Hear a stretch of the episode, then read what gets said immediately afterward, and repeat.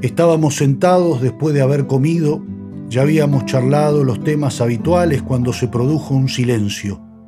Entonces, mi amigo Pablo me dijo, Toto, contame un cuento. Prendió fuego unas ramas secas entre las tres piedras que oficiaban de cocina y apoyó encima el cuenco lleno de sopa de verdura que le había preparado Sara. Lleva la sopa, Daniel, le había dicho. Mirá que va a ser frío y vos ya no estás acostumbrado, ya no sos un niño. Y Sara, como siempre, tenía razón. Acababa de cumplir cuarenta años. Pero no era esto lo que más lo avejentaba. El haber pasado tantos años pastoreando ovejas en las montañas, durmiendo en cuevas, que aunque estaban preparadas para recibirlo como esta en la que estaba ahora, le fueron sumando a su cuerpo noches eternas de fríos y humedades que minaron sus pulmones y lo debilitaron. Uno de los chicos que trabajaban para él estaba enfermo y no había podido conseguir a nadie que lo reemplazara, así que partió Daniel caminando a la pequeña caverna en la montaña. Justo en esos momentos que estaban plagados de comentarios y habladurías respecto de cómo podía ser que el cuerpo del que llamaban Hijo de Dios había desaparecido de su tumba. Hacía días que no se hablaba de otra cosa. Él era de pocas palabras y no se consideraba digno de dar una opinión, así que solamente había escuchado. Tenía su opinión y creía y confiaba en ella, pero exponerla frente a los demás Así que esta noche, solo en la oscuridad de la caverna o sentado a la luz de las estrellas, le vendría muy bien.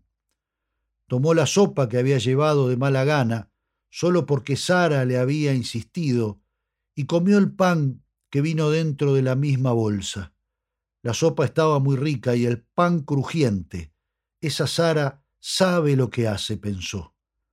Contó las ovejas, le dio algunos pedazos de pan a los perros que compartían con él la tarea y como todo estaba en calma, decidió ir a dormir.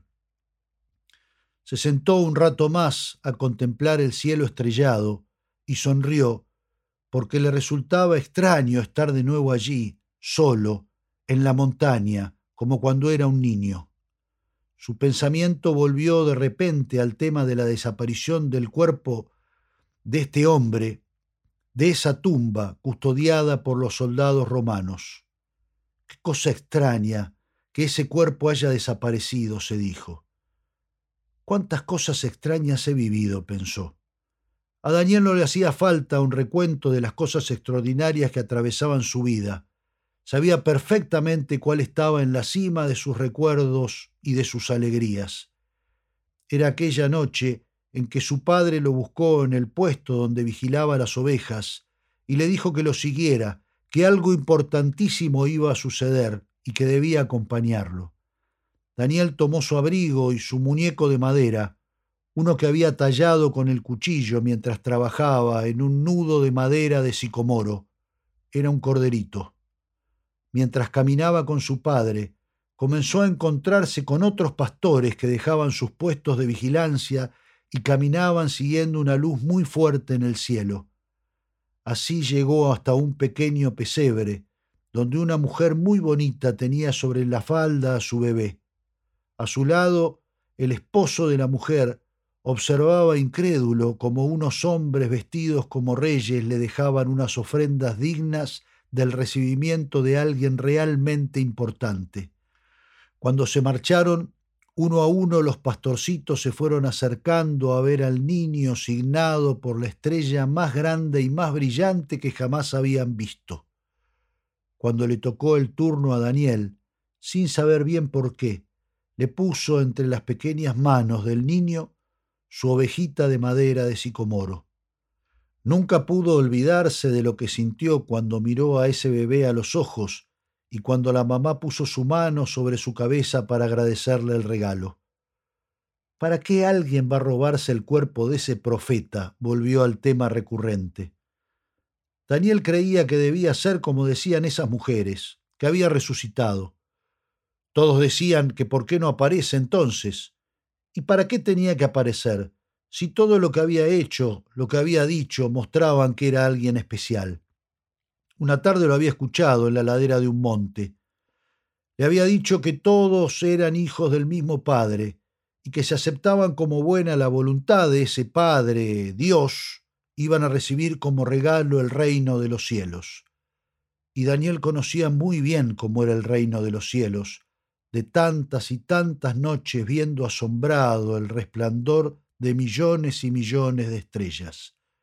Ese era el reino de los cielos el palacio más grande que un hombre puede imaginar, la riqueza más enorme que se pudiera soñar. Él, Daniel, el niño pastor, había visto como ese reino celeste, una noche, sólo una única noche, había iluminado un punto preciso y a un niño. Él, Daniel el pastor, conocía perfectamente a qué se refería ese profeta cuando hablaba del reino de los cielos. Pero eso no se animaba a decirlo en público. Se iban a reír de él, de su noche mágica y de su pequeño regalo de madera tallada a cuchillo.